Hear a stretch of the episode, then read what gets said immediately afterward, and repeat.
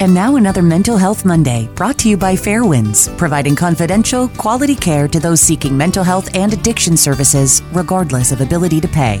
Hey, this is Jason, and welcome back to Mental Health Mondays. This is brought to you by Fairwinds Nantucket's Counseling Center. This week, we want to talk about the importance of setting boundaries for your mental health. You may not know this, but setting healthy boundaries can improve your overall well being. Research shows that individuals who set clear boundaries experience less stress less anxiety, and less depression compared to those who struggle with boundary setting. Setting boundaries means knowing your limits and communicating them clearly to others. That's the hard part for me is communicating them to others. For instance, you can say no to requests that are outside of your comfort zone or set limits on how much time you spend with certain people or engage in certain activities.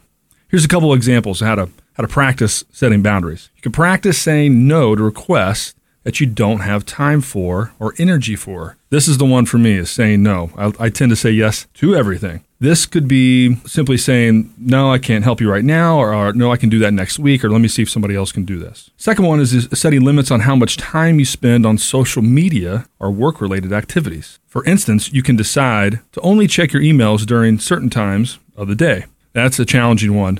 One thing that I've done in the last couple of years is I turned off all my notifications on my phone. For example, my phone does not make a sound or vibrate for any notifications, and that was a game changer for me. So, by setting boundaries, you can prioritize your own needs and protect your mental health. So, take some time this week to reflect on your boundaries and see if there are any areas where you could benefit from setting clearer limits. That's all for this week's Mental Health Monday. We'll be back next week with more tips and resources for taking care of your mental health. As a reminder, Fairwinds is always here for you. Please call or text our office at 508 228 2689.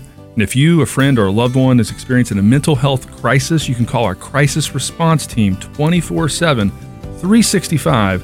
And that number is 508 221 3315. Thank you and have a great week.